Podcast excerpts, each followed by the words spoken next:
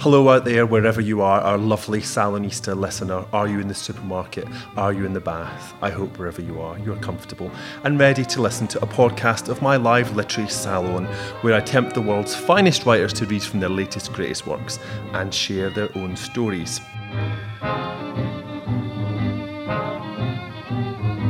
Today's podcast comes to you from a very special literary salon in Brighton, where I live, which we did for Little Green Pig, which is a brilliant writing and mentoring charity for young people. Do look them up. Sometimes, rather than talking very straightly to a writer about their own book, I like to talk to people who aren't writers but who do love books about the books that shape them. And we call this spot Story of My Life. For this episode, I'm joined by Alexis Petridis, multi award winning rock and pop critic for The Guardian, who shares his love of the Adrian Mole Diaries by Sue Townsend.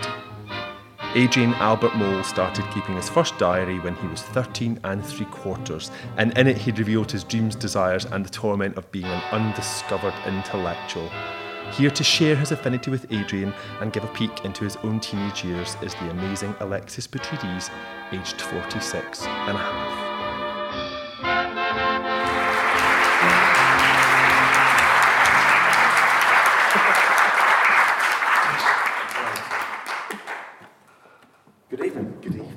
For agreeing to talk about something that isn't music. Yeah, thank you very much for having me. It's very nice. It's very exciting. So when I asked you this question, it came to you immediately. I said, if I Yeah. had to say what's the story of your life, there was no second thought. You just went straight in there with Adrian Mole. Yeah, So why, where does where does your love of him come from, and why has it endured? Um, I sort of discovered the book when I was about, uh, I suppose I was 11 years old, nearly 12.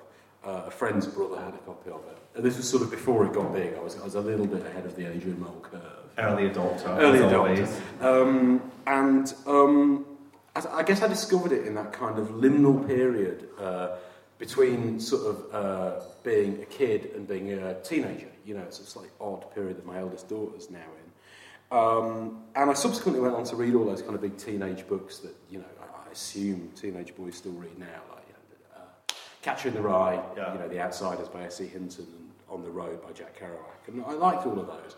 But they didn't stay with me in the same way that The Secret Diary of Adrian Mole did. I have never, uh, you know, picked up a copy of The Catcher in the Rye since I read it when I was 14 or whatever. Um, I probably reread this book on a sort of annual basis. Really? So Yeah, yeah, yeah, every yeah, year? Yeah, yeah. I mean, not like there isn't like a Yeah. date where I go to Adrian Mole Day. do that. Um, but yeah, I find myself sort of reaching for it um, a lot. This and the, the, the, the second book, The Growing Pains of Adrian Mole. Yeah, Yeah. yeah. really. And what is it that you're expecting to find when you reach for it? I mean, what, what points to you in your life? it's it's different now than it was then. My, Yeah. my you know the amazing thing about the Secret Diary of Adrian Mole is it was not a book intended for children. Um, Sue Townsend wrote it as a book for, for adults, as a book for parents of teenage children. And what I got out of it when I was 11 or 12, I don't really understand now because I sort of identified with the character of Adrian Mole. Who's like he's a pain in the ass ultimately. I mean, he's this sort of you know he's a hypochondriac, he's a prig, he's kind of quite an annoying person. Now, you know, as a parent, I sort of identify much more with, particularly with his mother, who is brilliant, who is my sort of favourite character in the book. Um, she has the best line in uh, in certainly either of the first two books, where uh, Adrian Mole becomes uh, breakfast TV starts in Britain in 1983, and Adrian Mole becomes uh, sort of sexually obsessed with Selina Scott uh, and starts having starts having dreams about her. And there's one this amazing dream. He has this amazing dream about Selina Scott where she's selling cucumbers door to door, and uh, he buys one off her. And he says at one point he says, you know, I tried to tell my mother, but she wasn't interested. She said, uh, Adrian, there's only one thing more deadly boring than being told other people's dreams, and that's being told other people's problems, which is such a just like such a fantastic line. so motherly. Yeah, absolutely. Yeah, you know, it's, it's the sort of way I try and raise my children. Um, no, so you talked about the kind of character that he, he is, and in many ways, he's he's sort of he's sort of unlikable, and Mm. yet he's completely compulsive. You want to spend time with him on the page, even if you can spend time with him in the playground. Yeah, I think there's a sort of another thing that I didn't get at the time when I first read it is, you know, it's a book that has this sort of incredible the sense of humour of the Midlands, which I, I didn't know anybody from the Midlands when, when I first read it. So Whitley, you, you were born in Sunderland, then you moved. I, I grew up in Yorkshire. Okay, okay so, So- you were further. So I kept moving further south as time wore on. You're in Um, Brighton now. I'm mean, we- right now, I can we can't get any Jersey further. I'll be, week? out, I'll be out to sea if I go. um, so, So did it seem exotic to you, the world of no, Leicester didn't seem that exotic to me. It did to me. I- When I was reading it in Glasgow, I just thought it was kind of like, where is this place called Leicester? you know, I just, I just thought that it, it did actually seem. It seems to me, it seemed southern. Actually, Really? yeah, Right, yeah, okay. It did seem really southern to me. But anyway, to you, it was. No, it was just that sort of, there's a sort of certain sense of humour that, that, that exists in the Midlands. That it's kind of this very doleful sense of humour. It's this kind of like, it's a sort of extended sigh of despair that you laugh at, you know? And that's all the way through The Secret Diary of Adrian Mole. That's, there's a sort of cadence to the writing all the way through it that's based around that sense of humour um, that I find really compelling, incredibly funny, you know? Yeah, I, I, mean, the, I remember the line. Um, was it? Was it? It's the first day of spring. The council came round and cut down all the elm trees. Yeah, all the, all, all, all the elm trees in Elm Tree Drive. All the elm Yeah, trees in yeah, Elm yeah. Tree Drive. That's right. Yeah, absolutely. kind of perfect. Well, there's a sort of other thing where she, what, what, what she did that was quite brilliant was it's kind of got a certain sense of quite vicious adult humour that slipped in, uh, you know, through this character of this sort of unwitting teenage boy. So I say things like, you know, uh, uh, Bert Baxter showed me a picture of his first wife. It was taken in the days before they had plastic surgery. And Nice. that- stuff like that is, I, you know, I find uh, compulsively funny. The, there's, there's a great line about um, he sees. Is it the one where he sees a picture of his mother, or he sees his mother in, in a car park, and he says um, her bad ways of living are catching up with her. he says of his own mother, and I think he's a teenager at that point. Um, so, so Adrian harbours ambitions of being a great writer. Yeah. This is his. This is his. I mean, he's a, he really is a, an intellectual who's trapped among idiots. He feels he's an intellectual, which is, which is, I think, the other thing that's sort of universal about it. He thinks he's the sole voice of sanity in a world gone mad. Yeah. And everybody thinks that. At some point, you know, at some point in your life, you feel like, yeah, everything around everybody is stupid, you know. And that's his sort of default setting, and uh, I find that quite appealing. as well. So when so when you were when you were a teenager or when you were 11 and you were reading these through your teens, were you harbouring ambitions of being a great writer or a great musician or was- what, what, what was your kind of I- I- undiscovered superpower? Uh, well, you know, it certainly wasn't being a musician because I gave that a go, and, and uh, people would pay good money to hear me not not to play the guitar and sing. It was a, it was a disaster. Um, Is that your review of yourself? Yes, Yeah. don't, don't, don't listen to it, it's terrible. 0 out of 10. Um, uh, I, I- suppose, I don't know, it just impacted on me. I suppose it impacted on me in that it made me start a diary. So it was probably the first bit of kind of knowing writing that I did that wasn't schoolwork. Uh, unfortunately, uh, starting a diary was a, was a disaster. Uh, in that nothing happened to me. I mean, absolutely nothing whatsoever happened to me. Uh, you know, I, I, I, my parents, all these things that happened to Mole didn't happen to me. You know, my parents didn't get divorced. My mother didn't run off with an insurance salesman. Um, I went to an all-boys school, so there was no Pandora. Um, you know, just literally, so the diary would be, and also because, you know, I grew up in Yorkshire, uh, I didn't talk about my feelings. You know, I don't, I don't know what Yorkshire's like now. Um, you know, Yorkshire, for all I know, the streets of Bradford may be filled with men weeping on each other's shoulders these days as they unburden their innermost woes. But, you know, I grew up in Yorkshire in the sort of 70s and early 80s. And, you know, if you were a man and you talked about your feelings in Yorkshire in those days, people would just, people wouldn't have thought you were soft, people would have thought you were mentally ill, you know, it wasn't, it wasn't going to happen. So my diary that I kept is like a very heavy-handed parody of the sort of, uh, you know, boredom of life in the suburbs. It's literally every page is, uh, got up, went to school, came home, played computer games, had tea, went to bed. Over and over and over and over again. And then Did amazing... you record what you had for tea? Did you No, no, no, no, no, I didn't know the No. detail, detail passed me by, you know. yeah. Um, and amazing I found it uh, like last year, I found the diary. And to compound the sort of uh, dullness and the misery of it, there were two photographs in there. My dad had a Polaroid camera, and I took the Polaroid camera and had a go of it, and taken two photographs of the coal bunker in our back garden for reasons that escaped me. And they fell out of the diary, so it was this sort of dreary litany of nothing happening, and two photos of a coal bunker. Yeah, yeah. So just a little bit fritzily the bunker. um, so my relationship with with Adrian ends in his teens. I haven't read any of the later books. Yeah. I mean, because I think there were eight books so, yeah. in, in the end. Yeah. And I know that when she died, She was working on she another was one. working on another one, which was to be called Pandora's Box, which well, she's been waiting for the moment to write that title. Um, and, um, and so we're never, we're never, we're never going to get that. Um, but um, did you did you read the later books? I did subscribe. I did because um, I, I tailed off too. You know, uh, Yeah. the older I got, and then a couple of years before she died, I interviewed Sue Townsend. Oh my God, so you interviewed her? Yeah, um, and she was amazing. She was absolutely brilliant. She was exactly like the person that I thought had written Adrian Mole would be like when I was 11 or 12 years old. She was like your dream auntie, you know. She was just incredibly funny, um, you know, innate knowledge of how kids' minds work. She was just totally, totally, totally brilliant. Um, she said at the inter- end of the interview, I remember we chatted on for about an hour and got on really well, and she was very, very funny. And she said at the end of the interview, um, I said, oh, it's been real fun. She said, yeah, yeah. Said, you look after yourself, be healthy. And I thought, God, that's a bit of a weird thing to say. And I didn't think any more about it until last year when I saw a documentary about her on BBC Two. Uh, and she was desperately ill at the time and must have known she was kind of dying. Right. And it seems that, that it was something, it was just an odd remark that she Yeah. made that obviously kind of not meant a lot to her, but do you know what I mean? It sort of revealed a great deal about her without sort of me realising it at the time.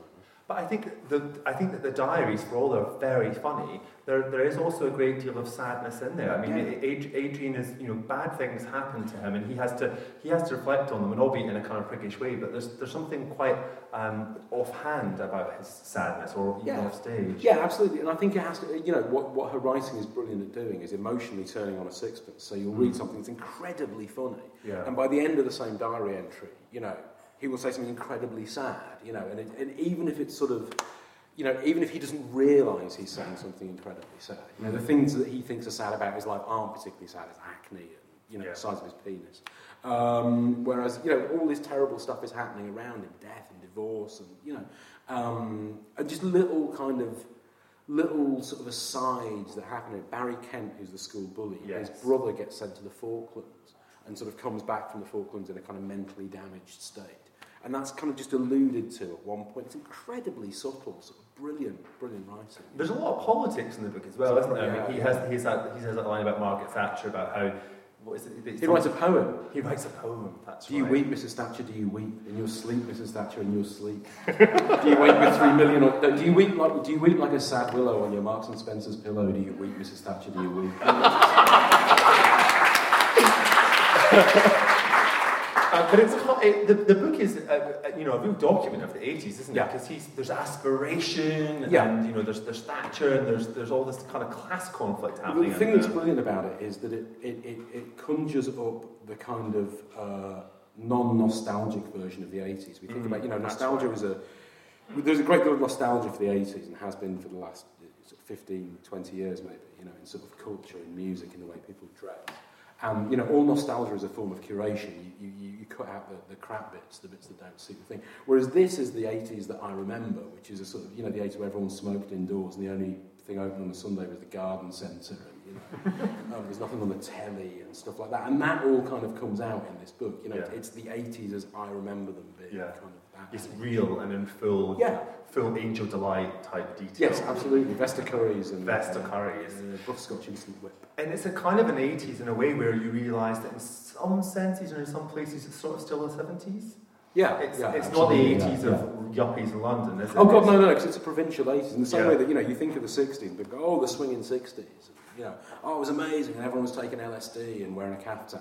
And you know, my parents grew up in sort of you know Newcastle. Nobody was taking LSD and wearing a caftan in Newcastle. So you know, um, that, the, the, there's that kind of element of it giving the lie of, of Yeah. you know the reality of it. So when did music come into your life? When did you have this band um, experiment? Can we not talk about the band? I don't. Well, you did it. Um, yeah, I, I had a band when I was at school, Okay. um, and uh, you know, did realise very, very quickly that was not where my uh, my talents Okay. talents may have laid. But it, but it is where your love was. So yeah, but that yeah. happened long before the band. Yeah, Okay. it happened when I was very, very young, like really young, How young? uh, three years old. Really? Yeah. With what? Um, uh, then my parents, uh, they had a record player, like a Dansette, you know, it wasn't a dancer, it was actually a Decca nerdy. No, so it's a Decca version of a dancer. Very Um, important. And that was what would shut me up uh, as a kid, was if I was allowed to play with the record player and play their, the records that they have and stuff like that. There's a photo of me, I, I, I'm not making this up on my second birthday, and I'm dancing in front of the uh, Dansette with a tambourine, and there's a poster on the wall behind me, Lass of Gary Glitter. Um, um, but you know that, that was that was how much it sort of you know it, that was the kind of main focus of my life uh, from that point on. Really, I think That's amazing. That is incredible. single-minded and boring is what I am. Ultimately. It is not. That is, that's a very Adrian Molish thing to Yes, say. it is, actually, it's a very Adrian Molish thing to say. Um, in Juno's memoir, speaking of people having a great deal of feelings and being in Yorkshire and expressing them, as we'll get to in a minute, um, uh, Juno talks about um, having a musical and kind of personal awakening around the Spice Girls, Right. as Zigga Zigar. Mhm. Um, so, who were your Spice Girls? Who were the who, who were the people who spoke? What was the, mu- the music that spoke to you that you thought they're for me? Um, Adam and the Ants. Yeah. Adam and the, I saw Adam and the Ants on Top of the Pops doing uh, Dog Dog in November 1980, and it was a life-changing experience. It was brilliant because I was so sort of entranced by the music that I didn't take in that they were all wearing loads of makeup. And I went to school the next day, oh, you see that band on Top of the Pops, Adam and the Ants? And obviously, you know, I was at an all-boys school in Yorkshire in 1980.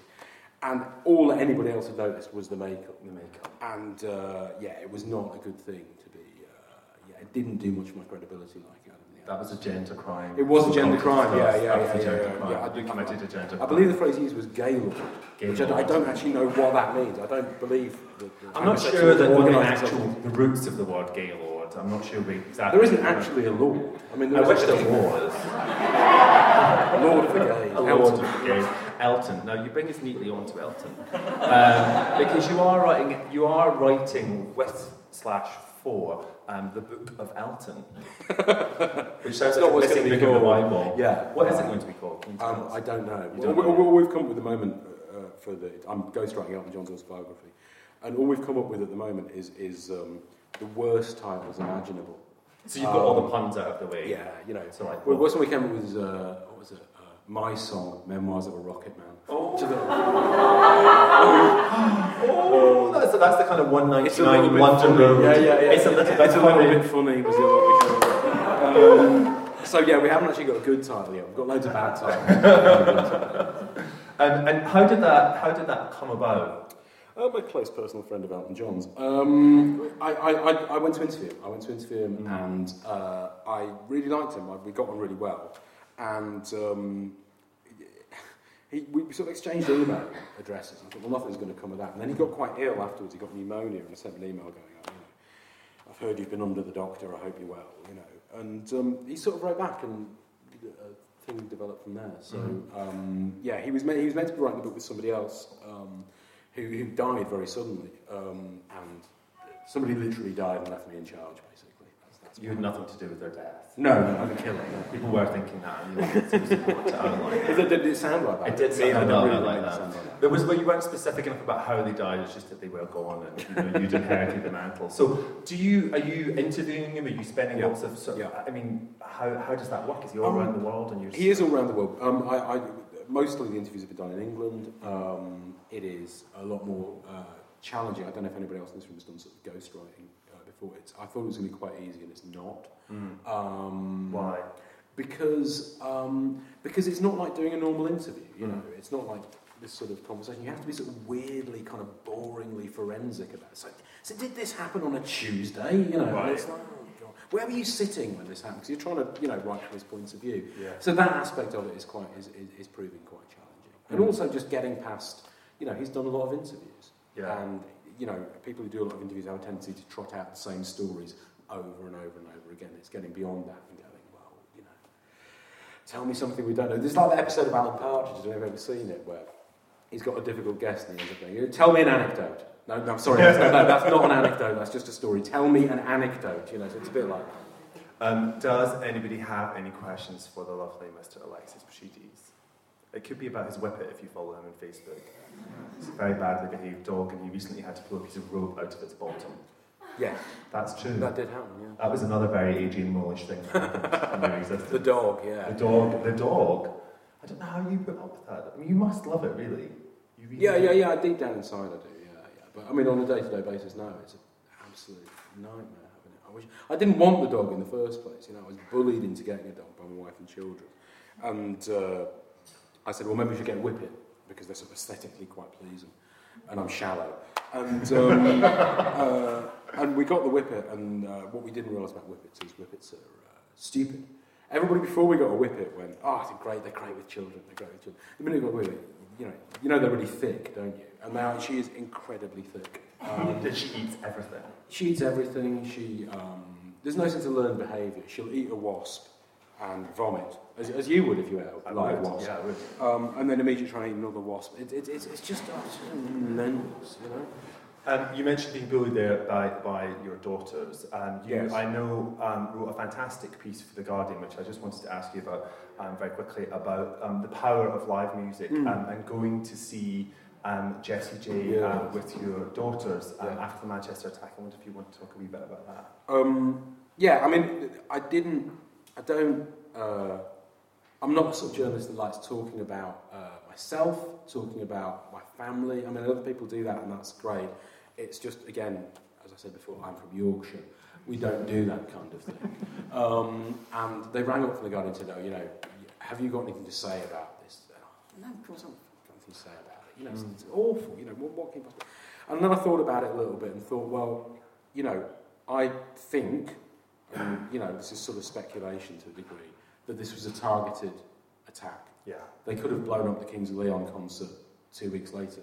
Uh, he could have blown up the Kings of Leon concert two weeks later. And had he done that, he would have blown up different people.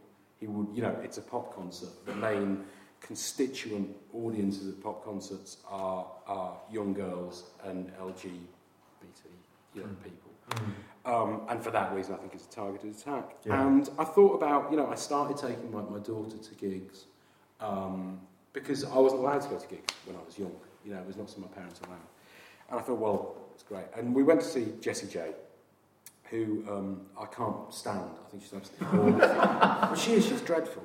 Um, songs J fans are angry. so, and um, and on one level, it sort of was dreadful, but um, you sat, I sat there and watched it through my daughter's eyes, and saw what she saw, and that was a very different thing to what I saw. So you know, in between songs, Jessie J would say all this stuff about you know. If you dream it, you can do it, or something like that. And I what a load of horse shit. You know, of course fucking can't. Um, but my daughter was like, oh, yeah, yeah, great, you know, you just be yourself. Da, da, da, da. And I thought, well, that's actually, you know, okay, that's probably not the worst thing you can say to a teenage girl, you know, um, or, a, or a pre-teenage girl in my daughter's case. And I just saw her excitement and I saw her seeing this world, this world that is about to become her own, getting her first taste of it. This first taste of freedom, this first taste of being away from her parents, this first taste of, you know, to use a, a, a agency, I believe know, her own agency. And I thought, well, that's kind of worth writing about, and that's worth sort of talking about. And that's why pop gigs are important, I think, and why, particularly for young girls, but for young boys as well, you know. Um, it's, a, it's, a, it's an important thing. Uh, it's, an, it's a sort of interesting way to kind of, you know, uh, steer their path into adulthood. That sounds weird. But do you, do you know what I mean? Yeah. That, that kind of thing. It's a glimpse of a world that they're about to become a part of. Yeah, yeah, and it's quite a moving thing in a lot of ways. I then subsequently took her to see, um, I took it to see Ed Sheeran, and uh, for one reason or another, uh, so- anyway, we got backstage, and uh, Ed Sheeran came in, and I've met him a couple of times, and I introduced my daughter to him. And Ed Sheeran is, whatever you make of his music, Ed Sheeran is a capital human being. And uh, he came up and chatted on to my daughter, he was like, can I get a selfie? Uh, can I get a photo of them? And he went, oh, I can do better than that. Do you want a piggyback? And he gave us a piggyback. and uh, this, unfortunately, has now raised the bar. Uh, any gig I subsequently take her to. She thinks she's going to get in piggyback as we're playing, which is, uh, which is not, not, not the case. Please join me in thanking Alexis Bugini.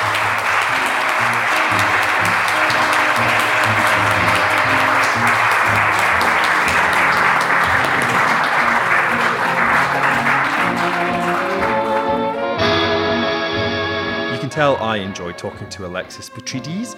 I hope you enjoyed listening to him sharing his love for the secret diaries of Adrian Mole. always worth a reread.